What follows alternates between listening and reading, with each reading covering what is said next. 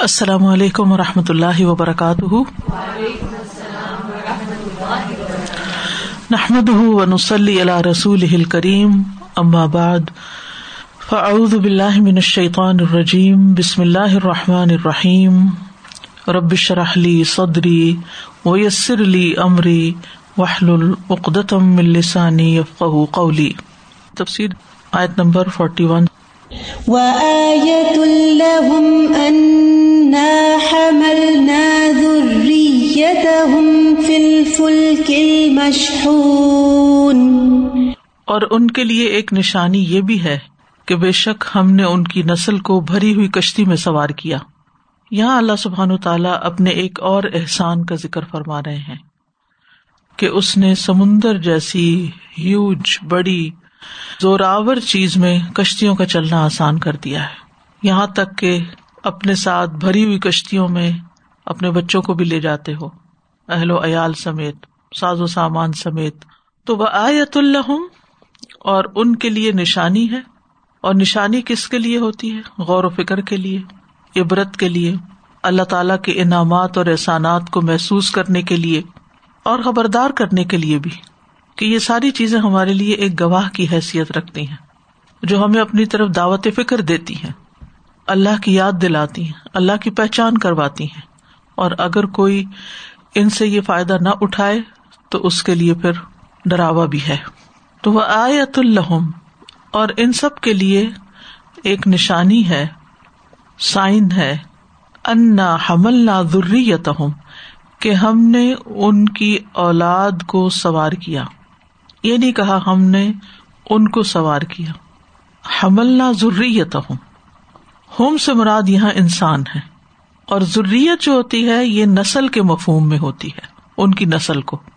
بچے، پھر بچوں کے بچے، بچوں کے بچے، بچوں کے بچے۔ اور یہ بھی مانا کیا گیا ہے کہ اس سے مراد آبا و اجداد ہے یعنی پہلے بھی یہ ہوتا رہا ہے۔ جن کو اللہ سبحان تعالیٰ نے نو علیہ السلام کی کشتی میں سوار کیا تھا۔ تو یہاں ایک مانا یہ کیا گیا کہ اللہ نے ان کے آبا کو یعنی ان کی ضروریت کہا گیا ہے، کیونکہ ان سے ہی پھر آگے اولاد پھیلتی ہے۔ تو ان کے آبا کو سوار کیا۔ وہ کشتی یعنی پھر کشتی سے مراد کون سی کشتی ہوگی یہاں؟ نور علیہ السلام کی کشتی۔ اور دوسرا مانا یہی جو ضروریت کا اولاد ہے یعنی انسان خود جب جاتا ہے کسی سفر پر، تو بعض اوقات اپنی اولاد کو بھی ساتھ لے جاتا ہے۔ اور پھر یہ کہ یعنی اگر ہم دیکھیں تو اس زمانے میں سفر کا جو ایک بڑا ذریعہ تھا، وہ کشتیاں تھی ہوائی جہاز تو تھے نہیں۔ فلک جو ہے، اس زمانے کی کشتی اور آج کے ہوائی جہاز پر بھی قیاس کیا جا سکتا ہے۔ کہ اللہ سبحان تعالیٰ نے جیسے پانی کو مسخر کیا، انسان کے لیے ہوا کو بھی مسخر کیا اور انسان کے لیے سفر کے ذرائع کو آسان کیا۔ تو اللہ تعالیٰ نے انسان کے لیے اس چیز کو اس طرح مسخر کیا کہ اس میں اس کے لیے شکر کا سامان بھی رکھا۔ کیونکہ اگر سفر صرف بری ہوتا یعنی خشکی کا ہوتا، زمین پر ہوتا، تو کتنی مشکل ہوتی۔ آج بھی آپ دیکھیں کہ جو پانی کے جہاز ہیں یعنی شپس ہیں، ان کے ذریعے جتنی ٹرانسپورٹیشن ہوتی ہے، ہر طرح کے بھاری بھرکم ساز و سامان کی، وہ اب بھی خشکی کے ذریعے ممکن نہیں ہوتی۔ مجھے یاد ہے کہ بہت سال پہلے اسلام آباد میں جب فیصل مسجد بنی تو ہمیں ایک ٹور کرایا گیا تو بتایا گیا کہ یہ پتھر فلان جگہ سے آیا ہے، یہ فلان چیز فلان جگہ سے آئی ہے۔ اسی طرح حرم پاک کا جو صحن میں پتھر ہے، آپ کو معلوم ہے کہ دھوپ میں بھی وہ گرم نہیں ہوتا، تو مکہ کے پہاڑوں سے نہیں لیا گیا، دوسری دور دراز کی جگہوں سے لیا گیا۔ پہلے ہی سوچ میری یہ آئی کہ وہاں سے یہ ٹرانسپورٹ کیسے کیا گیا ہوگا۔ آپ دیکھیں کہ ایک چھوٹے سے پتھر کا بھی کتنا وزن ہوتا ہے، اور پھر بے شمار یعنی مدینہ کی مسجد میں بھی آپ دیکھیں، اس کے اگر فلور آپ کو یاد نہیں یا ایون دیواریں اگر آپ کو یاد ہوں، تو کتنے خوبصورت پتھر لگے ہوئے تو ظاہر ہے کہ وہ مدینہ کے پہاڑوں سے تو نہیں نکلے، وہ بھی کہیں دور دراز سے لائے گئے تو اس طرح کی بھاری بھرکم چیزیں جو ہے پانی کے ذریعے ٹرانسپورٹ کرنا بہت آسان ہوتا ہے۔ بہ نسبت اس کے کہ اس دور میں جانوروں کے ذریعے اور گھوڑوں، اونٹوں اور گدوں کے ذریعے یہ چیزیں ٹرانسپورٹ کی جائیں۔ آج کے دور میں اگرچہ دیگر وسائل ہیں، لیکن ایک تو یہ کہ مہنگے بہت ہیں، دوسرا یہ کہ وہ چھوٹے سفر کے لیے تو ہو سکتے ہیں۔ یعنی جدہ سے سی سے آپ مکہ تک لے آئے کوئی بات نہیں، لیکن all the way from Italy اور اسپین اور مختلف ایسی جگہوں سے جہاں یہ چیزیں اویلیبل ہوتی ہیں، تو یہ اتنا آسان نہیں ہوتا۔ تو یہ اللہ تعالیٰ کی ایک بہت بڑی قدرت ہے، بہت بڑی حکمت ہے کہ اللہ نے ہمارے لیے ایک ایسا ذریعہ پیدا کیا کہ جو واقعی اللہ کی قدرت سے ہی ہوا ہے۔ وہ سمندر جس میں اگر ایک سوئی جیسی چھوٹی چیز ڈالے تو وہ ڈوب جاتی ہے، لیکن ایک پہاڑ کا پہاڑ شپ جو ہے اپنے اندر پہاڑوں جتنا سامان لے کے چل رہا ہوتا ہے اور پانی کے اوپر خراما خراما جا رہا ہوتا ہے۔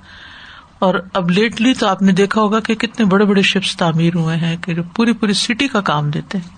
یعنی ہزاروں کی تعداد میں اس وقت موقع نہیں آپ سرچ خود بھی کر سکتے ہیں۔ ان کی لمبائی اور ان کی چوڑائی اور ان کے رومس اور ان کے اندر مالز اور ان کے اندر یعنی پورا پورا شہر آباد ہوتا ہے۔ اور وہ سب پانی کے اوپر تیر رہے ہوتے ہیں۔ حیرت کی بات ہے، یہ خشکی نہیں پانی کے اوپر۔ پھر یہ جو ضروریت کا لفظ ہے، اس میں آپ دیکھیے کہ یعنی آدم علیہ السلام کی اولاد اور پھر اس کے بعد نو علیہ السلام کی اولاد، ان کشتیوں پہ بیٹھ کر کہاں کہاں چلی گئی، پھیل گئی۔ انہوں نے دنیا کے مختلف علاقے آباد کیے، کیونکہ کچھ علاقوں تک تو بری سڑک جاتی ہی نہیں تھی۔ اب بھی کئی جگہ ایسی ہیں کہ جہاں آپ کو لازمی طور پر کشتی پر ہی بیٹھ کر جانا ہوتا ہے۔ مجھے مالدیپ جانے کا اتفاق ہوا ہے، تو اس میں ہزار سے کچھ اوپر جزائر ہیں۔ اور سارے تو شاید ابھی تک ایکسپلور بھی نہیں ہوئے۔ اور اس میں بعض جو جزیرے ہیں وہ اتنے دور دراز علاقوں میں ہیں یعنی ایک جزیرے اور دوسرے کے درمیان کافی فاصلہ اور وہ فاصلہ دی اونلی وے ایک جزیرے سے دوسرے جزیرے تک جانے کا وہ صرف کشتی ہی ہے۔ تو ہم بھی اسی طرح وہاں ایک جزیرے سے دوسرے جزیرے تک گئے۔ شاید ایک گھنٹے کا سفر تھا، پانی پہ یا کچھ کم و بیش۔ تو چھوٹا سا جزیرا تھا جس کو آپ چل کے بھی چاروں طرف سے سیر کر سکتے ہیں اس پہ۔ لیکن اس میں کافی گھر آباد تھے اور کافی پرانے پرانے لوگ وہاں پر رہ رہے تھے۔ وہاں کوئی کار نہیں تھی، کار ہوتی نہیں۔ کارٹس ہوتے ہیں اسے کارٹ پر لے جاتے ہیں، آپ کو ہوٹل تک لے آتے ہیں، واپس لے آتے ہیں، سامان اٹھا لیتے ہیں۔ تو میں یہ سوچ رہی تھی کہ یہاں سب سے پہلے کون آ کے بسا ہوگا اور وہ پھر حمل نہ ضروریت ہوں۔ اور پھر وہ یہاں آ کے رہ گئے اور پھر ان کی اولادیں ہوئی اور پھر کہاں کہاں اللہ کی مخلوق آباد ہے؟ تو صرف کشتی کے ذریعے ہی لوگ یہاں پہنچے ہوں گے، کیونکہ اور تو کوئی ذریعہ نہیں۔ ہوائی جہاز تو لیٹ لی ہے لیکن ہوائی جہاز بھی ہر جگہ نہیں پہنچتا۔ کشتی ہر جگہ پہنچ جاتی، ہوائی جہاز نہیں پہنچتا۔ اس کے لیے ایئرپورٹ کا ہونا ضروری ہے۔ ابھی ریسنٹلی ایک ڈاکیومینٹری تھی تو اس میں ایکچولی دکھا رہے تھے کہ چھوٹے ہوائی جہاز ایک شپ کے ذریعے ایک جگہ سے دوسری جگہ لے جائے جا رہے تھے۔ تھنکنگ کہ ہوائی جہاز بھی اس چیز کے محتاج رہے کہ ان کو شپ سے لے جایا جائے۔ اور ایون کینیڈا میں بھی ایک پروونس میں آپ ڈائریکٹ بائی ایئر نہیں جا سکتے۔ You have to Newfoundland areas میں۔ وہاں آپ کو وہ کوئی بوٹ وغیرہ لے کر ہی جانا ہوتا ہے۔ سادہ زمین کا زیادہ تر حصہ جو ہے وہ seventy percent is water and thirty percent is land of course جب سیونٹی پرسینٹ پانی ہے تو پھر اس کی پہنچ بھی زیادہ ہے ہر جگہ تک۔ بالکل۔ اور یہاں پر الفل کل مشہون کی بات ہوئی ہے۔ لدی ہوئی کشتی بھری ہوئی کشتی۔ سر شعرا میں بھی آتا ہے انجئی نہ ہو مما فل فل کل مشہون ہم نے اس کو اور ان لوگوں کو جو بھری ہوئی کشتی میں اس کے ساتھ سوار تھے نجات دے دی۔ سورت القمر میں آتا وہ ہم اللہ الواح دسر ہم نے اسے تختوں اور میخوں والی کشتی پر سوار کر دیا۔ اور سورت الحاقہ میں آتا ہے ان نہ لما تغل ما حمل کم فل جاریا جب پانی میں تو آ گئی تو بے شک ہم نے تمہیں کشتی میں سوار کر دیا۔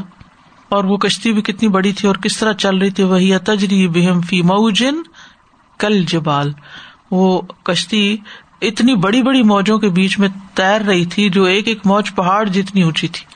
یعنی جب وہ موج اوپر کو جاتی تو جیسے کوئی پہاڑ کھڑا ہو گیا ہو۔ اور سورت صافات میں آتا وجا النا ضروریت الباقین ہم نے اس کی اولاد کو زمین پہ باقی رہنے والا بنایا۔ تو اس لیے الفلک المشہون سے علماء حضرت نو علیہ السلام کی کشتی مراد لیتے ہیں اور ضروریت سے مراد پھر نو علیہ السلام کی ضروریت تو وہ کشتی بھی ایک نشانی ہے۔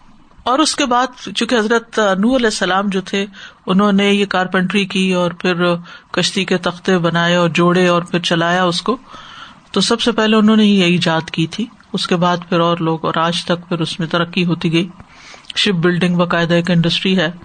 لیکن یہ کہ یہ بھی اللہ کی نشانیوں میں سے ایک نشانی ہے۔ سورج شورا میں آتا ہے، ومن آیات ہی الجوار فی البحر کلعلام اور اس کی نشانیوں میں سے ہے سمندر میں چلنے والے جہاز، جو پہاڑوں جیسے ہیں۔ پھر اسی طرح سورت لقمان میں آتا ہے، الم ترا ان الفل کا تجری فل بحری بنعمت اللہ۔ لیوری من آیات ہی یعنی خاص طور پر جہاں جہاں کشتیوں کا ذکر ہے، وہاں ان کا بطور نشانی ذکر کیا گیا ہے۔ کیا تم نے دیکھا نہیں کہ بے شک کشتیاں سمندر میں اللہ کی نعمت سے چلتی ہیں؟ یعنی اللہ کے فضل سے ہی چلتی ہیں تاکہ وہ تمہیں اپنی کچھ نشانیاں دکھائے۔ اور پھر یہ کہ سامان زندگی بھی ہیں، روزگار کا سامان ہے و ترل فل کفی ہی مواخرہ لی تب تک من فضلی ہی اب مچھیرے آپ دیکھیں کہ جو ہلکی پلکی کشتیوں پہ سوار ہو کے سمندر میں جاتے ہیں تو وہ صرف سیر و تفریح کے لیے نہیں جاتے، بلکہ مچھلیاں پکڑنے کے لیے جاتے ہیں، جو کہ ان کے روزگار کا سامان ہے اور لوگوں کے لیے خوراک کا ذریعہ ہے۔ وہ الدی سخر البحر علی تلو من لحمن تریا وہی ہے جس نے تمہارے لیے سمندر کو مسخر کیا تاکہ تم اس میں سے تر و تازہ گوشت کھاؤ۔ لحمن تریا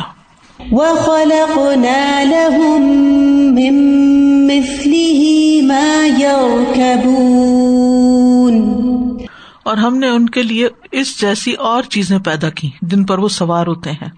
یعنی پہلے اللہ تعالیٰ ان کو ان کے آبا و اجداد میں سے نو علیہ السلام اور ان کی اولاد یاد دلاتا ہے۔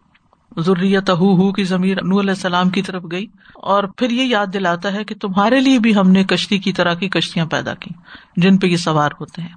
سورت کمر میں آتا ہے ولقت ترک نہ آیتن فہل میں مدکر۔ ہم نے یقیناً اس واقعے کو نشانی بنا کے چھوڑ دیا تو کیا ہے کوئی نصیحت پکڑنے والا۔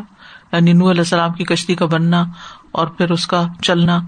تو لوگوں نے نو علیہ السلام سے سیکھ لیا کہ کشتیاں کیسے بنائے اور پھر نو علیہ السلام کی طرح کی کشتیاں بنانے لگ گئے۔ وہ خلق نہ الحم مثلی ہی مایور کبون کا ایک مانا تو یہی کیا گیا ہے کہ نو علیہ السلام کی کشتی کی طرح کی کشتی، یہ ابن عباس کا کال ہے۔ دوسرا اس سے مانا لیا گیا چھوٹی کشتیاں۔ یعنی وہ تو تھی الفل کل مشہون اور بعد میں لوگوں نے چھوٹی چھوٹی کشتیاں بھی بنا لی۔ وہ تو بہت سارے لوگوں کے لیے تھی۔ تو مسلی ہی اس کی طرح کی یعنی اور اپنی ضرورت ڈے ٹو ڈے لائف کی ضرورت کے لیے بنا لی۔ تیسرا مانا یہ کیا گیا ہے کہ اس سے مراد نہروں میں چلنے والی کشتیاں یعنی چھوٹی جگہوں پر۔ تو یہ بھی انہیں کے مشابے ہیں جو سمندروں میں چلتی ہیں۔ بعض علماء نے کہا کہ اس سے مراد اونٹ ہے جن کو اللہ نے خشکی کی کشتی کہا یعنی صحرا کی کشتی ہے نا۔ اور یہ انہیں بیڑوں کے مشابے جن کو اللہ نے سمندر میں سواری کے لیے بنایا ہے۔ اور ایک مانا یہ کیا گیا کہ اس سے مراد دیگر سواریاں ولخیل اول بغال اول حمیر علی ترکبوہا وزین و یخلق مالا تعلمون۔ اور گھوڑے اور خچر اور گدے بھی اسی نے پیدا کیے تاکہ تم ان پر سواری کرو اور سامان زینت بھی ہے اور وہ وہ کچھ پیدا کرتا رہے گا جن کا تمہیں علم نہیں، تمہیں علم بھی نہیں کہ وہ وہ کچھ پیدا کرتا رہے گا۔ یعنی اشارہ ہے پھر جہازوں کی طرف اور دیگر ایسی چیزوں کی طرف جو سواری کے کام آتے ہیں۔ Something close to heart جو ہم لوگ ہر روز ایکسپیرئنس کرتے ہیں گاڑیاں یہاں پر بھی ریسنٹلی میرے ہسبینڈ دیکھ رہے تھے کوئی اور کارز وغیرہ، تو وہ بتا رہے تھے کہ اب بکنگ کرا رہے ہیں کیونکہ شپس آ رہی ہیں سلو ہو رہی ہیں پارٹس کی پروڈکشن میں کہیں کوئی کووڈ کی وجہ سے مسئلہ آ گیا تو. And that's when I realized کہ جو بھی کارز ہم اپنے ارد گرد دیکھتے ہیں، یہ سب یہاں کی تو نہیں ہے بہت ساری ان میں سے شپ پہ ہی آتی ہیں. تو شپ سے بکنگ ہوتی ہے، تب ان گاڑیوں کو ہم الحمد للہ مدتوں یوز کرتے ہیں. کووڈ کی وجہ سے جو شپس رک گئے تھے، اس کی وجہ سے ہر ملک میں کچھ نہ کچھ کمی ہوئی ہے ضروریات زندگی کی فراہمی میں۔ سر ایک مرتبہ میں نیشنل جیوگرافی کی ڈاکیومینٹری دیکھ رہی تھی، تو اس میں یہ جو کارگو شپس ہوتے ہیں، اس کے بارے میں بتا رہے تھے کہ جس کے اوپر یہ جو بڑی بڑی ایکسپینسو گاڑیاں ہوتی ہیں، جن کی قیمت ملینز میں ہوتی ہے کوئی کہیں بن رہی ہے، کوئی کہیں بن رہی ہے اور وہ کارگو میں لوڈ ہو کے ادھر سے ادھر جا رہی ہیں، تو وہ ان کو وہاں پہ ان شپس کے اوپر ایڈجسٹ کرنا، پھر ان کو بیلنس کرنا ان شپس کے اوپر، اور ان کو ہولڈ کرنے کے لیے جو چینس بنائی جاتی ہیں، وہ اتنی پاورفل چینز ہوتی ہیں۔ اور سبحان اللہ اس کے بعد وہ جو شپ کا کیپٹن تھا، جو اس پوری ڈاکیومینٹری میں پورا گائڈ کر رہا تھا سب کو، اس سے جب پوچھا گیا کہ اگر کوئی طوفان آتا ہے، تو پھر آپ کیا کرتے؟ ہیں تو انہوں نے کہا کہ you are helpless Titanic کا تو مشہور ہے کہ جب وہ تیار ہوئی تھی تو کہا گیا تھا کہ خدا بھی اس کو غرق نہیں کر سکتا۔ ایسا ہوتا تھا کہ ہم لوگ جب بنگلہ دیش میں چھوٹے ہوتے تھے تو ہمارا پورا سیلون ریلوے میں کام کرتے ہمارے پاس، تو چٹاگاؤں اور ڈھاکہ۔ کے بیچ میں برہم پترا پڑتا ہے اور اس کے جب ہم لوگ جاتے تھے تو پوری فیملی جب ہم لوگ جاتے تھے ایسی چھٹیوں میں تو اس بڑے بہت بڑا سلون ہوتا تھا جس کے عموماً آفیسرس کو وہ لوگ دیتے ہیں جس میں ڈائننگ روم ہوتا تھا اور بیڈ بھی لگا ہوتا تھا اور کچن بھی ہوتا تھا اور پینٹری بھی ہوتی تھی۔ تو اس پورے کو برہم پترا کے ایک ساحل سے دوسرے چٹگونگ کے ساحل ڈھاکہ کے ساحل پہ جانے کے لیے ایک دوسری جانے کے لیے پورے اس کو ایک بڑے سے شپ کارگو ٹائپ ہی چیز ہوتی تھی، اس پہ سوار کر دیتے تھے۔ پورا ہمارا سیلون اس پہ چلا جاتا تھا۔ اور ہم لوگ رات میں اپنی امی سے لڑتے تھے، ہمیں دکھایا کیوں نہیں، ہمیں اٹھایا کیا نہیں، ہمیں اٹھایا کیوں نہیں۔ تو کبھی ہمیں ابا ایک دفعہ اٹھا دیا، ابا، دیکھو دیکھو، تم کیسے جا رہی ہو۔ تو ہم ڈرنے لگے ہم لوگ۔ ہم لوگ نہیں، پانی تو نہیں آ جائے گا ایسے پانی تو کہتے نہیں نہیں، پانی نہیں آئے گا۔ ہر آدھے گھنٹے میں ہم لوگ دوسرے کنارے چلے جاتے تھے۔ اتنی بڑی چیز جب اس پہ جاتی تھی تو ڈر بہت لگتا تھا، لیکن جاتی تھی۔ یہ طریقہ تھا ان کا کہ بڑے بڑے سیلونوں کو ایک سائل سے دوسرے سائل پہ لے جاتے تھے۔ آسانی تو بہت ہے۔ اور جب میں برنائی میں تھی تو ایک ان کا یہ ہے کہ میری ایک دوست تھی، اس کا ہسبینڈ ڈاکٹر تھا۔ تو وہ ان کا ایک صوبہ ہے۔ صوبہ ہی کا ایک شہر کا پارٹ ہے، چھوٹا سا تو ملک ہے۔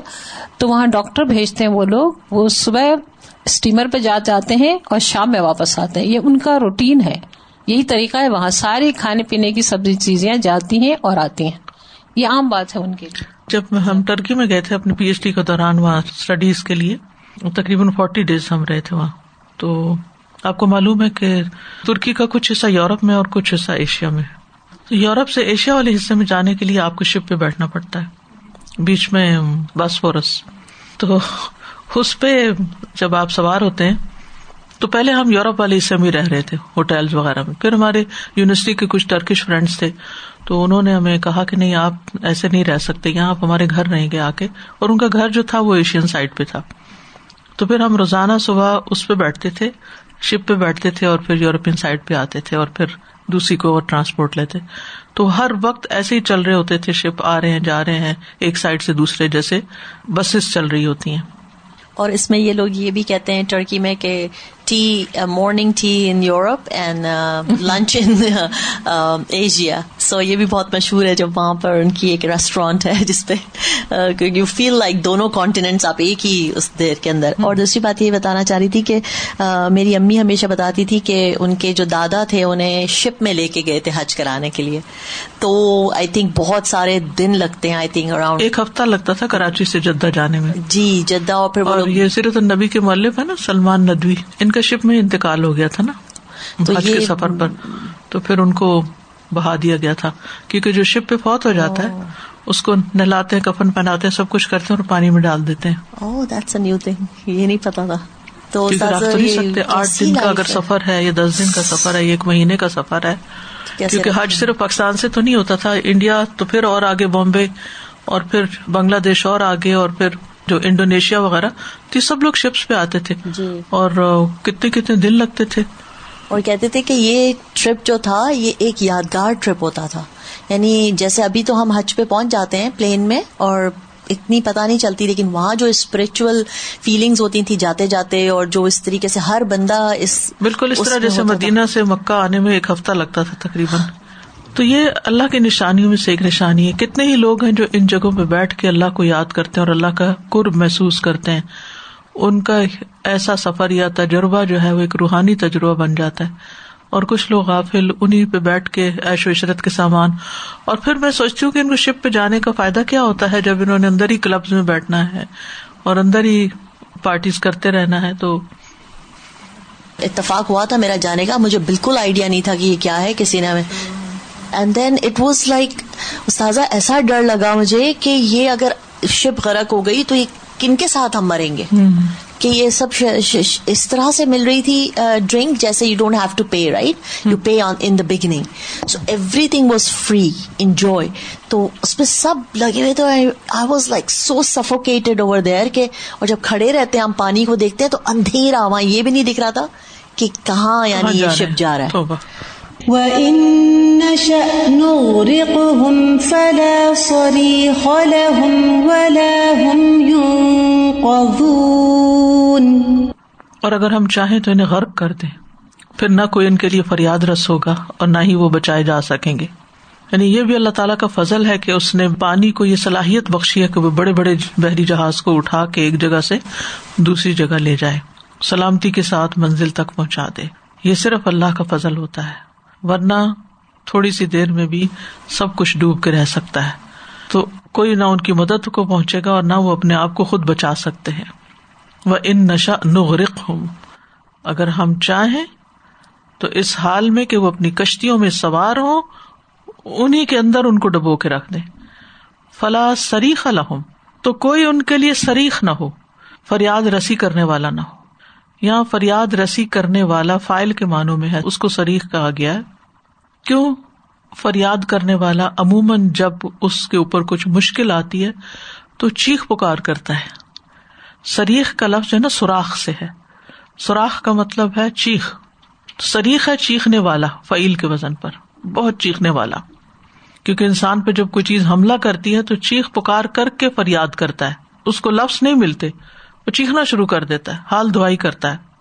تو مطلب یہ ہے کہ پھر کوئی ایسی ہستی وہاں نہ ان کو ملے اللہ کے سوا کہ جو ان کی چیخ پکار وہاں سنے، کیونکہ آس پاس تو سارا سمندر ہی سمندر ہے، کوئی ہے ہی نہیں۔ تو کوئی ان کی مدد بھی نہیں کر سکتا، کوئی ان کی مصیبت بھی دور نہیں کر سکتا۔ ولا ہم یون قدون اور نہ ہی وہ اس سے بچائے جا سکتے ہیں۔ چاہے ہوائی جہاز ہو، چاہے سمندری جہاز ہو، اگر مصیبت آنے لگے تو کوئی چیز کام نہیں آتی۔ یہاں پھر اللہ کی طاقت نظر آتی ہے۔ کہ تم اللہ کی نعمتوں کو استعمال کرتے ہوئے اسی کو بھول جاتے ہو۔ اور بعض لوگوں کے لیے ایسے تجربات جن کے اوپر وقتی مشکل آتی، پھر اللہ تعالیٰ تکلیف دور کر دیتا ہے اور کنارے جا لگتے ہیں ان کی ہدایت کا باعث بن جاتی۔ جیسے اکرما بن نبی جہل، نمبر فورٹی فور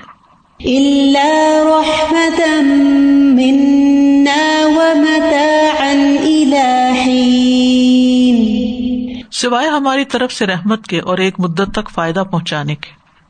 یعنی یہ بس ہماری رحمت اور زندگی کی مقررہ مدت تک مہلت دینے کا نتیجہ ہے کہ ہم ان ہواؤں کو جو بازو کا ٹورنیڈوز ہوتے ہیں، سرکش ہوتی ہیں، سخت خراب ویدر ہوتا ہے، ان کو کنٹرول میں رکھتے ہیں تاکہ لوگ اپنی جگہ پہنچ جائیں مسافر، تاجر، تفریح کرنے والے سب اپنے ٹھکانے پہنچ جائیں دوسرے کنارے جا اترے تو یہ ڈوبنے سے بچانا بھی دراصل اللہ کی نعمتوں میں سے ایک نعمت ہے۔ یہ ان کی اپنی کوشش کا نتیجہ نہیں۔ اللہ ہی کی رحمت۔ نہ صرف یہ، بلکہ کسی بھی نعمت کا ملنا محض اللہ کا فضل ہوتا ہے۔ ہمارا کوئی کمال ہی نہیں کہ ہماری کوششوں کی وجہ سے ہمیں کچھ ملا۔ I deserve it. میں نے کیا ہے، اس وجہ سے مجھے یہ مل رہا ہے۔ نہیں، اللہ کی رحمت ہوتی ہے۔ کیونکہ سوچیں، صرف ایک چیز جو ہمیں ملی ہے۔ اس کے پیچھے کتنی کوششیں ہوتی ہیں۔ کتنے سارے اسباب جمع ہوتے ہیں تو وہ چیز ہم تک پہنچتی ہے۔ پانی کا ایک گھونٹ ہی دیکھ لے۔ کہاں کہاں کہاں کہاں سے گھوم کر، کن کن ہاتھوں سے پھر کے یہاں تک آیا ہے جو آپ بے سوچے سمجھے پی لیتے ہیں اور اللہ کا شکر بھی ادا نہیں کرتے۔ اگر اس چین میں سے کوئی ایک چیز بھی بریک ہو جائے، کوئی ایک کنڈا بھی بریک ہو جائے تو آپ تک یہ چیز نہ پہنچے۔ تو یہ اللہ کی رحمت ہوتی ہے کہ سارے اسباب کو مسخر کرتا ہے حتیٰ کہ وہ نعمت انسان تک پہنچ جائے۔ ابھی سب سے بڑی اللہ سبحانہ تعالیٰ کی رحمت یہ مجھے یاد آئی کہ جب ہم آربٹس پڑھتے ہیں اور اس میں سورج سے تھرڈ آربٹ پہ ہے ارتھ اور ارتھ کے پاس تو ستر گنا ستر پرسینٹ پانی ہے رائٹ اس پہ۔ تو اللہ سبحانہ تعالیٰ نے سورج کو یہ حکم دیا ہوا ہے کہ تم اتنا زیادہ قریب ان کے نہیں جانا ورنہ پانی سوکھ جائے گا۔ تو ورنہ یہ ہمیں پانی کیسے دور نہیں جانا کہ جم جائے گا۔ سبحان اللہ کتنی بڑی رحمت ہے یہ۔ لیکن ہم عام طور پر کیا سمجھتے ہیں؟ ہم سمجھتے کہ جو کچھ ہمیں مل رہا نہیں ہماری اپنی محنت اور کمائی کا نتیجہ ہے۔ میں نے اس پر محنت کی ہے میں نے کمایا ہی نہیں اللہ کا فضل ہے۔ کتنے ہی لوگ ایسے ہیں کہ جن کے پاس مال ہے اسباب ہے لیکن وہ صحت کو خرید نہیں سکتے۔ دوائیاں ہیں ڈاکٹر ہیں۔ لیٹسٹ ساری اکوپمنٹ ہے، علاج بھی ہو رہا ہے، لیکن مرض نہیں جا رہا۔ تو یہ اللہ کی رحمت ہے، ہمیں جو کچھ ملا ہے، وہ سب اللہ کا فضل ہے، اس کی نعمت ہے، اس کی رحمت اس کا دیا ہوا ہے۔ ہمارا کوئی کمال نہیں۔ سادہ، میں سوچ رہی تھی، سبحان اللہ، کہ ہم آج عقیدے کی کلاس میں یہ پڑھے تھے کہ لوگ جیسے اللہ سبحانہ تعالیٰ کا پروف چاہتے ہیں کہ کوئی دلیل پیش کریں، تو وہ اس میں ایک قول رابعہ بسری کا دے رہے تھے کہ کوئی زیادہ نوے یا پتہ نہیں کتنے ہزار دلائل کی ضرورت نہیں، صرف ایک ہی کافی ہے کہ تم کنویں میں گر گئے تو تم کس کو پکارو گے یا کس کو ریفیوج کس سے سیکھ کرو گے؟ تو اس میں سبحان اللہ ہم جیسے آج جیسے آپ اکرما رضی اللہ عنہ کی بھی اگزامپل دے رہے تھے اور مجھے اب کے بار ایسا پہلی دفعہ آئی تھنک یہ ہوا کیونکہ ہم جب جنرل پاپولیشن میں ہوتے ہیں حالات میں ہوتے ہیں نا تو کوئی ذکر نہیں کرتا اس like secular of course we have God ہے یہ اور ہم خود بھی جھجک جاتے ہیں کہ ان کے سامنے اب کیا بولیں گے تو بےچارے خود ہی مطلب یہ تو آؤٹ آف دا وے بات ہو جائے گی کس طرح یو نو کا لیبل ہو جائے گا کہ ٹو ریلیجیس یا اپنی چیز شاید پیچ کر رہے ہیں وٹ ایور اور ریسنٹلی ہماری ایک فیملی فرینڈ تھی and she passed away and she was in palliative care اور ہاسپس میں تھی and everybody has an idea کہ واٹ از ہیپننگ اینڈ ان لوگوں کا جو اسٹاف کا طریقہ ہے بات کرنے کا اتنا مینشن ہے، اب جو گاڈ کو ہے، وہی ہوگا، اب وٹ ایور ہی ولز یعنی ہی نوز اب ہمیں کچھ نہیں پتا because they are also trying their best کہ اب ایز کیسے کر دینا تکلیف کم سے کم کیسے کرنی۔ And we also have no clue whatsoever ہم وہاں ہیں، ہم دعا کر رہے ہیں، اللہ تعالیٰ یہ ان کے لیے ٹرانزیکشن آسان ہو وٹ ایور لیکن مجھے وہ اتنی یاد آئی تھی کہ کسی کو ایک گھڑی آگے نہ پیچھے کچھ نہیں پتا۔ اور آپ کچھ بھی کر لیں۔ لائک وی ہیو نو کلو تو ایسے آئی تھنک ہم بہت سیریسلی دیر از اے ڈسکنیکٹ کہ جو ڈیتھ سے اور جو ساری چیزوں سے ہمارے کنیکشن ہونا چاہیے نا جب تک وہ نہیں ہوتا تو we don't see reality even پھر آپ even so quote and quote مخلوق میں الجھے رہتے ہیں جی۔ مخلوق میں الجھے رہتے ہیں۔ جب مخلوق ساتھ چھوڑ دیتی ہے نا پھر خالق یاد آتا ہے۔ وَإِذَا قِيلَ لَهُمُ اتَّقُوا مَا بَيْنَ أَيْدِيكُمْ وَمَا خَلْفَكُمْ لَعَلَّكُمْ تُرْحَمُونَ اور جب انہیں کہا جاتا ہے کہ ڈرو اس عذاب سے جو تمہارے سامنے ہے اور جو تمہارے پیچھے ہے، شاید کہ تم رحم کیے جاؤ۔ کائنات میں پھیلی ہوئی جو توحید کی نشانیاں ہیں اور آخرت کی دلائل ہیں، ان کے ذکر کے بعد جن لوگوں نے اپنی آنکھیں بند کر رکھی تھی اور ماننے کو تیار نہیں تھے، ان کو سمجھایا جا رہا ہے، ان سے کہا جا رہا ہے کہ جب ان سے کہا جاتا ہے، ڈرو اس عذاب سے یعنی تقوا اختیار کرو، غلط کاموں سے بچو، فکر کرو۔ شاید کہ تم پہ رحم کیا جائے۔ یعنی اب تک کی جو غلطیاں ان کو معاف کر دیا جائے اور آئندہ کے لیے رحمت کی جائے۔ یہاں جو ہے نا وہ اضاقیل لہم جب ان سے کہا جاتا ہے۔ یہ کہنے والا کون ہے؟ کیونکہ مجھول ہے فیل قیلا یعنی یا تو اللہ سبحان تعالیٰ ہو سکتا ہے، یا پھر رسول اللہ صلی اللہ علیہ وسلم، یا پھر اس کے بعد جو بھی یہ بات کسی کو سمجھائے کہ اپنے رب سے ڈرو۔ اتقو ماں بئی نہ کم و ماں خلف کم ایک مانا اس کا یہ کیا گیا کہ جو تم پہلے گنا کر چکے ہو اور جو بعد میں گنا ہوں گے، جو آگے ہیں، جو پیچھے ہیں۔ یعنی جب ان سے کہا جاتا ہے ان گناہوں سے بچو، جو کر چکے ہیں یا پھر آئندہ ہوں گے، ان سے بچنے کی کوشش کرو، ہو گئے تو ان پہ بھی توبہ کر لو۔ یا پھر یہ مانا کیا گیا ہے کہ جو تمہارے سامنے دنیا ہے اور جو تمہارے پیچھے آخرت کا عذاب ہے، اس سے ڈرو۔ یا پھر ان سے کہا جاتا ہے کہ جو تمہارے سامنے سے عذاب آ سکتا ہے یا پیچھے سے آ سکتا ہے یعنی سامنے میں وہ عذاب جیسے دنیا میں اور قوموں پر آیا، سامنے سے آیا، اور پیچھے سے قیامت کا آنا، جو پیچھے لگی ہوئی ہے، موت کا آنا۔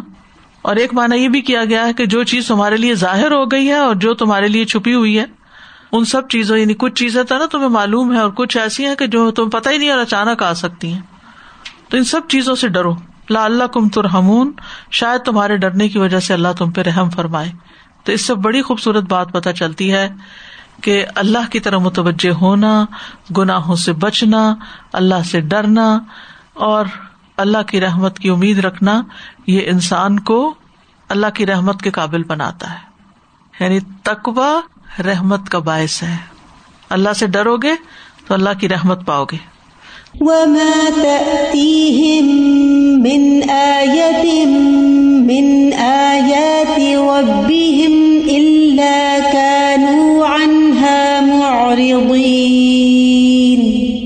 اور ان کے پاس ان کے رب کی نشانیوں میں سے کوئی نشانی نہیں آتی، مگر وہ اس سے اراض کرنے والے ہوتے ہیں، منہ مو موڑ جاتے ہیں۔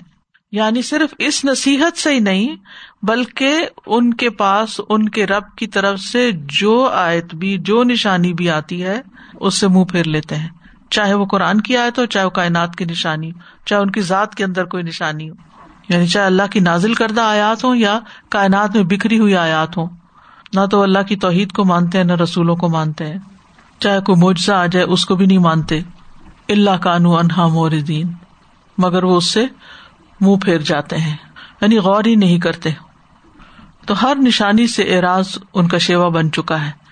سورج یوسف میں آتا ہے من آیت سماوات ول اردی یمرون علیہ وہم انہا موردون آسمانوں اور زمین میں کتنی ہی نشانیاں جن پر سے وہ گزرتے رہتے ہیں اور وہ ان سے منہ موڑ جاتے ہیں۔ اسی طرح سورت قمر میں آتا ہے اختربت ون شق القمر و یرو آیت یوردو و یقول سحر مستمر۔ کوئی نشانی دیکھتے ہیں منہ پھیر لیتے ہیں، کہتے ہیں چلتا جادو ہے۔ سامنے چاند دو ٹکڑے ہوا، اتنی بڑی نشانی دیکھی، لیکن اس کو جادو قرار دے دیا۔ سورت صافات میں آتا وہ ادار او آیتن یس خرون کوئی نشانی دیکھتے ہیں تو اس کا خوب مذاق اڑاتے ہیں۔ ایک اور جگہ پر آتا ہے اللہ کانو بھی یستون ایک اور جگہ پر آتا ہے اللہ یلعبون۔ یعنی بہت ہی نان سیریس ایٹیٹیوڈ ہوتا ہے ان کا۔ تو بات یہ ہے کہ دیکھنے والی آنکھ کے لیے تو ہر چیز ہی میں ایک نشانی ہے۔ مثلاً ایک مومن جب ایک درخت کو دیکھتا ہے تو اس کو بہت بڑی نشانی نظر آتی ہے اس میں۔ اس کے پھول، اس کی ٹہنیاں، اس کے پتے، اس کا سائز، اس کا رنگ، وہ فوراً پہچان جاتا ہے کہ یہ خود سے خود نہیں ہوگا۔ اللہ نے اس کو اگایا ہے۔ ایون سنو اللہ کی بہت بڑی یاد دہانی کرواتی ہے۔ آپ دیکھیے، کوئی بھی چیز ہوتی ہے نا تو اس پر لکھا ہوتا ہے کہ کس نے بنائی نا، کس کمپنی کی بنی ہوئی۔ Made in Canada made in Pakistan ہر ایک اپنی اسٹمپ لگاتا ہے نا۔ ٹھیک ہے؟ مین میڈ چیزوں کا تو یہ حال ہے۔ کوئی چیز آپ خریدے، آپ سے کہاں کی بنی ہوئی ہے؟ کس نے بنائی ہے؟ کس نے ایجاد کی ہے؟ لیکن جب کائنات کی کوئی نشانی کو درخت دیکھتے ہیں تو وہ کس کا بنایا ہوا ہے؟ اس وقت کیا کسی انسان کے ذمے لگا سکتے کہ یہ فلاں کمپنی نے بنایا اور یہ فلاں نے بنایا نہیں۔ سب جانتے ہیں بے وقوفی کی بات ہوگی ایسا کہنا یا سوچنا۔ پھر اللہ ہی نے بنایا نا جب اللہ نے بنایا تو کیوں نہیں اقرار کرتے اس کا؟ یعنی میڈ بائی اللہ سبحان تعالیٰ۔ لوگ کہہ تو دیتے ہیں کہ ہاں یہ درخت ہم نے اگایا تھا یہ کرتا لیکن میں بعض کا سوچتی ہوں کہ جو اس کی کلر چینجز ہو رہی ہوتی ہیں تو یہ کوئی اس کی ذمہ داری نہیں لیتا کہ یہ اس کے پتے کیسے گرے ہیں یہ کلر ایسے چینج ہاں یا میں نے یہ رنگ بدلا اس کا ہاں۔ اس سال۔ کوئی بھی نہیں کہتا۔ وَإِذَا قِيلَ لَهُمْ أَنفِقُوا مِمَّا رَزَقَكُمُ اللَّهُ قَالَ الَّذِينَ كَفَرُوا لِلَّذِينَ آمَنُوا قَالَ الَّذِينَ كَفَرُوا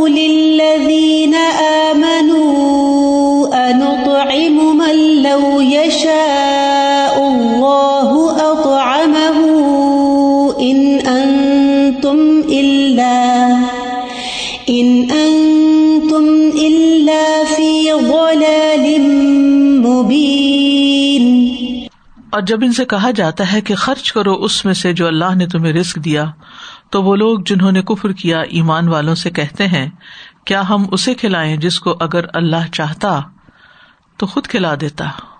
تم تو بحث کھلی گمراہی میں مبتلا ہو۔ اس آئے سے یہ بات پتہ چلتی ہے کہ رسول اللہ صلی اللہ علیہ وسلم صرف ایمان پر ہی ان کے کام نہیں کر رہے تھے، بلکہ اس کے ساتھ ساتھ ان کو خدمت خلق کا بھی درس دے رہے تھے۔ یہ دو چیزیں ہینڈ ان ہینڈ جاتی ہیں۔ جہاں بھی دین کا کام ہو، وہاں لازمی طور پر والنٹیئر ورک بھی ہو، وہاں انسانوں کی خدمت کا کام بھی ساتھ ہی چلے۔ اسی لیے اگر آپ الہدا کا بروشر پڑھے نا، تو ڈے ون سے یہ فیصلہ کیا گیا تھا کہ یہاں تعلیم کے ساتھ ساتھ خدمت خلق کا کام بھی ہوگا۔ یعنی صرف کتابیں پڑھنا ہی آپ کا کام نہیں ہے، بلکہ ان کو پڑھ کے جو ان کے اندر لکھا ہوا اس پر بھی عمل کیا جائے۔ اور نیکی کے مختلف جو طریقے ہیں جن کا تعلق حقوق اللہ کے بعد حقوق العباد سے ہے، وہ پریکٹیکلی کیے بھی جائیں۔ یعنی ہر شخص کی ذمہ داری ہے اور اس کے لیے ان کو گائڈ کیا جائے، ان کی رہنمائی کی جائے۔ یہ جو ونٹر پروجیکٹ ہو رہا ہے اور جس کے لیے بہن آئی کچھ ڈراپ کرنے کے لیے اور پھر کلاس میں بھی آ گئی تو ہر جگہ پر یعنی اس طرح کے چیزیں ساتھ ساتھ ہوتی ہیں۔ نبی صلی اللہ علیہ وسلم لوگوں کو یہ ترغیب بھی دیتے تھے کہ غریبوں پر اپنا مال خرچ کرو، انہیں کھلاؤ۔ یعنی کھانا انسان کی بیسک نیڈ ہے نا۔ یعنی کھانے کے بغیر تو انسان زندہ نہیں رہ سکتا۔ کبھی آپ کے ذہن میں یہ خیال آیا ہوگا کہ حضرت خدیجہ تو اتنی مالدار تھی تو پھر کیا ہوا؟ نبی صلی اللہ علیہ وسلم کی شادی ہوئی اور اس کے بعد ظاہر گھر میں بہت خوشحالی ہوگی۔ لیکن وہ نظر نہیں آتی کہیں۔ اور پھر جب نبوت آئی تو پھر خوشحالی کوئی نہیں تھی۔ تو پیسے کہاں گئے؟ وہ مال کہاں گیا؟ کس پہ خرچ ہوا؟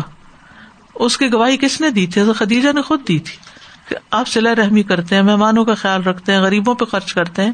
تو ایک فطرت میں ہے انسان کے، درد دل کے واسطے پیدا کیا انسان کو نا، کہ انسان سیلفش نہ ہو، خود غرض نہ ہو کہ اپنے اوپر ہی خرچ کرتا رہے صرف اپنی ضروریات کو دیکھے، دوسروں کی تکلیف اور دوسروں کی ضرورت کو بھی سمجھے۔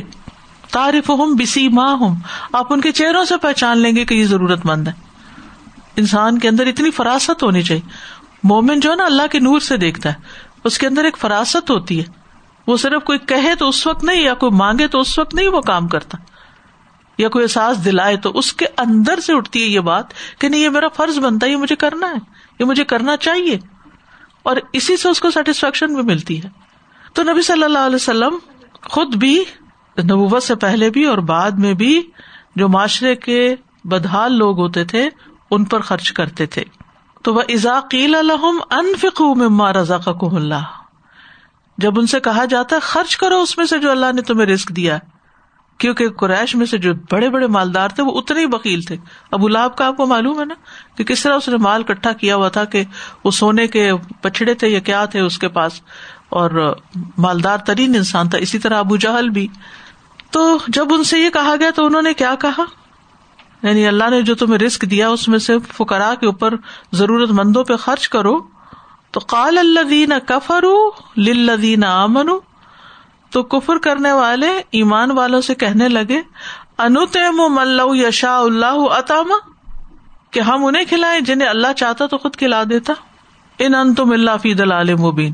تم تو کھلی کھلی گمراہی میں مبتلا ہو، تم تو بہکے ہوئے لوگ ہو۔ اور کیا اپنے الفاظ سے ثابت کرتے؟ کہ یہ تو بالکل کھلی گمراہی اور بالکل حماقت کی بات ہے کہ اللہ کی مرضی کے خلاف ہم جا کے لوگوں کو کھلائیں۔ یعنی ہر انسان اپنے غلط کام کی کیسی تعویل کر لیتا ہے یعنی جسٹیفائی کر لیتا ہے نا۔ اس بارے میں ہم دیکھتے ہیں کہ عبداللہ بن عباس کہتے ہیں، جب قرآن میں یہ آیت اتری، کون ہے جو اللہ کو قرض حسن دے اور اللہ اس کو کئی گنا زیادہ لوٹائے؟ تو مدینہ کے یہود نے کہا، اے محمد، تمہارا رب فقیر ہو گیا۔ اس لیے اپنے بندوں سے قرض مانگ رہا ہے۔ یہ ان کا رسپانس تھا۔ یعنی بات کو صحیح رخ سے نہیں لیا، بلکہ شوشا نکال کے مذاق اڑانا شروع کر دیا۔ اب دوسرا کردار آپ دیکھیے۔ عبداللہ بن مسعد کہتے ہیں کہ جب قرآن کی آئے اتری، کون ہے جو اللہ کو قرض حسنا دے اور اس کو کئی گنا بڑھا کر لوٹائے؟ اس آیت کو سن کر حضرت ابو دہدا نے کہا، اے اللہ کے رسول، کیا اللہ ہم سے قرض چاہتا ہے؟ آپ نے فرمایا ہاں۔ اے ابو دہدا انہوں نے کہا، اے اللہ کے رسول، مجھے اپنا ہاتھ دکھائیے۔ اور کہتے ہیں کہ آپ نے اپنا ہاتھ بڑھایا۔ انہوں نے کہا، پھر میں نے اپنا باغ اپنے رب کو قرض میں دے دیا۔ ان کا ایک باغ تھا جس میں چھ سو کھجور کے درخت تھے۔ کتنی کھجوریں آتی ہوں گی؟ اس وقت انہوں نے اپنی بیوی ام دہدا اور اپنے بچوں کے ساتھ جو اس میں رہ رہے تھے فارم ہاؤس پہ، راوی کہتے ہیں کہ انہوں نے دروازے سے کھڑے ہو کر انہیں آواز دی، اے ام دہدا وہ کہنے لگی جی ابو دہدا کہتے ہیں، میں نے اس باغ کو اپنے رب کو قرض دے دیا، تم اس باغ سے نکل آؤ۔ وہ کہنے لگی، اے ابو دہدا آپ کا سودا کامیاب رہا۔ اور وہ اپنا سامان اور بچے لے کے وہاں سے نکل آئی اب آپ دیکھیے یعنی ایک طرز عمل کیا ہے اور دوسرا کیا ہے۔ یہود نے کیا ریسپانس دیا؟ اہل مکہ نے کیا کہا؟ قریش نے کیا کہا؟ اور مسلمانوں نے کیا کہا؟ یہ کہنے لگے، کیا ہم ان کو کھلائیں؟ جن کو اللہ چاہتا تو کھلا دیتا۔ قال الدین کفر لزین آمن انت ام ملو یشا اللہ ات اما ان ان تم اللہ فی دلال مبین۔ تم ہی گمراہ ہو، تم ہمیں غلط بات کہہ رہے ہو۔ اللہ تعالیٰ نے کو غریب کیوں رکھا ہوا ہے؟ وہ تو خود بھی کھلا سکتا ہے۔ اہل ایمان سے کیا تقاضا ہے؟ وہ مما رزکنا ہم یونفکون متقی تو ہوتے ہی وہ ہیں جو جو اللہ نے ان کو دیا، اس میں سے خرچ کرتے رہتے ہیں۔ یہ متقی ہوتے ہیں۔ یہ اللہ کے پسندیدہ گروہ کے بندے ہوتے ہیں۔ اور دوسرا طرز عمل چاہے یہود ہو یا دوسری طرف مشرقین ہو ان کا طرز عمل کیا ہے؟ تو اللہ سبحان و تعالیٰ ہمیں صحیح رستہ اختیار کرنے کی توفیق عطا فرمائے۔ اور ہم جب کوئی دینے کا وقت آئے یا ایسا موقع ہو تو اس وقت کوئی نہ کوئی تعویل کر کے کلام لاہی کی اپنے آپ کو بچانے کی کوشش نہ کریں۔ کیونکہ ہم کوئی نہ کوئی بہانا کر لیتے ہیں نا کہ یہ تو مانگنے والے ہی ہیں، ان کو کیا دینا؟ یہ کام نہیں کرتے نکمے لوگ ہیں۔ آپ کو دوسرے کے حالات نہیں پتا ہوتے کہ کون کس مشکل میں ہے۔ کئی بار استاد جی یہ بات خیال آتی ہے کہ قرآن کریم میں کھلانے کے بارے میں بہت ترغیب دی گئی ہے حدیث میں بھی آتا ہے۔ میں سوچی تھی کہ کیا وجہ ہے نا؟ یعنی اور بھی آپ لوگوں کی بھلائی کے بہت سارے کام کر سکتے ہیں، کھانے پہ اتنا زیادہ اصرار کیوں؟ والا تحد والا تعمل مسکین اور اس طرح۔ اور پھر خود ہی یہ بھی ذہن میں آئے کہ کیونکہ کھانا ہر شخص کی ایوری ڈے نیڈ ہے۔ منیمم کوئی بہت بھی برے حالات میں کسی کو ایک وقت کا کھانا تو دن میں چاہیے ہی نا۔ ہر روز ہی چاہیے۔ اب جتنے بھی سال ہیں کوئی اگر کسی مشکل میں ہے تو اس کو کھانا تو ہر روز چاہیے۔ تو اس لیے کہ کیونکہ آپ کسی کو کپڑا دیتے ہیں تو چلو کچھ عرصہ اس کا گزر جاتا ہے، کسی کو آپ کوئی اور سواری، کسی بھی چیز کا انتظام کرتے ہیں، کچھ عرصہ چل جاتا ہے۔ But food is something ہم خود ایکسپیرینس کرتے ہیں نا، ایک دن کھا کے ہی سوتے ہیں اور اگلے دن پھر صبح اٹھ کے کوئی ناشتہ، کوئی کھانا، کچھ نہ کچھ کی فکر ہوتی ہے۔ تو اللہ سبحانہ تعالیٰ نے اس چیز کو ہمارے دین میں انکارپوریٹ کر دیا ہے کہ یعنی ساری انسانیت، کسی کے لیے وہ امتحان، کسی کے لیے کوئی اور امتحان۔ بالکل۔